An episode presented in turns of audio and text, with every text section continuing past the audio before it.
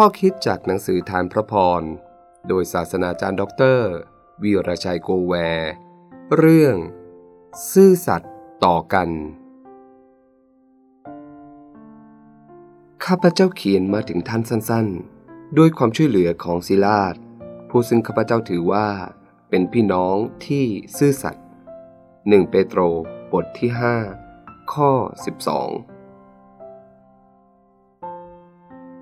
ถ้าเราจะมองหาใครสักคนหนึ่งที่จะมาเป็นคู่ชีวิต เพื่อนร่วมงาน หรือหาเพื่อนร่วมหุ้นลงทุนทางธุรกิจ เราจะมองหาคนชนิดไหน คุณสมบัติเด่นที่เราต้องการคืออะไร เปโตรพูดถึงเพื่อนร่วมงานผู้หนึ่ง ชื่อศิลาดคุณสมบัติที่ท่านพูดถึงเขาผู้นี้ คือ เป็นคนซื่อสัตย์ความซื่อสัตย์ เป็นคุณธรรมสำคัญที่กำหนดคุณค่ามนุษย์ ไม่ว่าคนเราจะมีความเก่งความสามารถ หรือมีศักยภาพสูงขนาดไหน แต่ถ้าขาดคุณธรรมข้อนี้ เขากลายเป็นคนที่ไร้ค่าทันที ชีวิตคู่จะอยู่ยั่งยืนและมีความสุข ทั้งคู่ต้องมีความซื่อสัตย์ต่อกัน รักเดียวใจเดียวมีให้ต่อกัน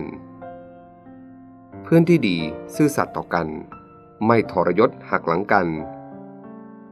ประชาชนต้องซื่อสัตย์ต่อประเทศชาติ ไม่ขายชาติ ไม่โกงชาติ พนักงานและเจ้าของกิจการ ต้องซื่อสัตย์ต่อกัน ไม่เอารัดเอาเปรียบกัน ในพระคริสธรรมคัมภีร์บันทึกคุณลักษณะเด่นของพระเจ้า พระองค์เป็นพระเจ้าผู้ทรงสัตย์ซื่อมั่นคงในพระสัญญา ในเพลงชีวิตคริสเตียนบทหนึ่ง ชื่อ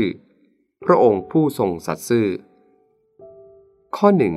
มีใจความว่า พระองค์ผู้สัตย์ซื่อคือพระบิดาเจ้า ไม่ทรงเปลี่ยนแปลงเหมือนเงาชาวค่ำผันผวน ความรักเมตตาของพระองค์ไม่ทรงแปรปรวน ท่วนทุกสมัยสืบไปเป็นนิจนิรันดร์ผู้ที่เกิดจากพระเจ้า ย่อมรับเอาพระลักษณะนี้เข้ามาอยู่ในชีวิตด้วย พระองค์มองหาคนสัตย์ซื่อมาเป็นเจ้าสาวของพระคริสต์หรือมอบภารกิจสำคัญให้ทำ คนสัตย์ซื่อเป็นคนที่ไว้วางใจได้ ไม่ว่ายามทุกข์หรือยามสุข ไม่ว่าอยู่ต่อหน้าหรือรับหลัง ในวันแห่งการวินิจฉัยให้รางวัลที่จะเกิดขึ้นบนสวรรค์ พระเจ้าประทานบำเหน็จ ไม่ใช่ตามผลงานมากน้อยเท่าใด ไม่ใช่ตามชื่อเสียงที่มีในโลก แต่พระองค์จะประทานให้ตามความซื่อสัตย์ที่มีต่อพระองค์ และความซื่อสัตย์ที่มีต่องาน ซึ่งพระองค์ทรงมอบหมายให้นั้น น่าเสียดายที่สังคมยุคนี้มีความตระหนักรู้เรื่องความซื่อสัตย์น้อยลง ยึดผลประโยชน์แห่งตนจนลืมคุณธรรมข้อนี้ ขอให้เรายึดมั่นในหลักแห่งคุณธรรม ความสัตย์ซื่อให้มั่น ซื่อสัตย์ต่อพระเจ้า ต่อการทรงเรียกในการรับใช้ ไม่ว่างานเล็กหรืองานใหญ่ สัตย์ซื่อต่อคู่ชีวิต ต่อหน้าที่การงาน ในความสัตย์ซื่อนี้ พระเจ้าจะอวยพรทั้งโลกนี้ และโลกหน้า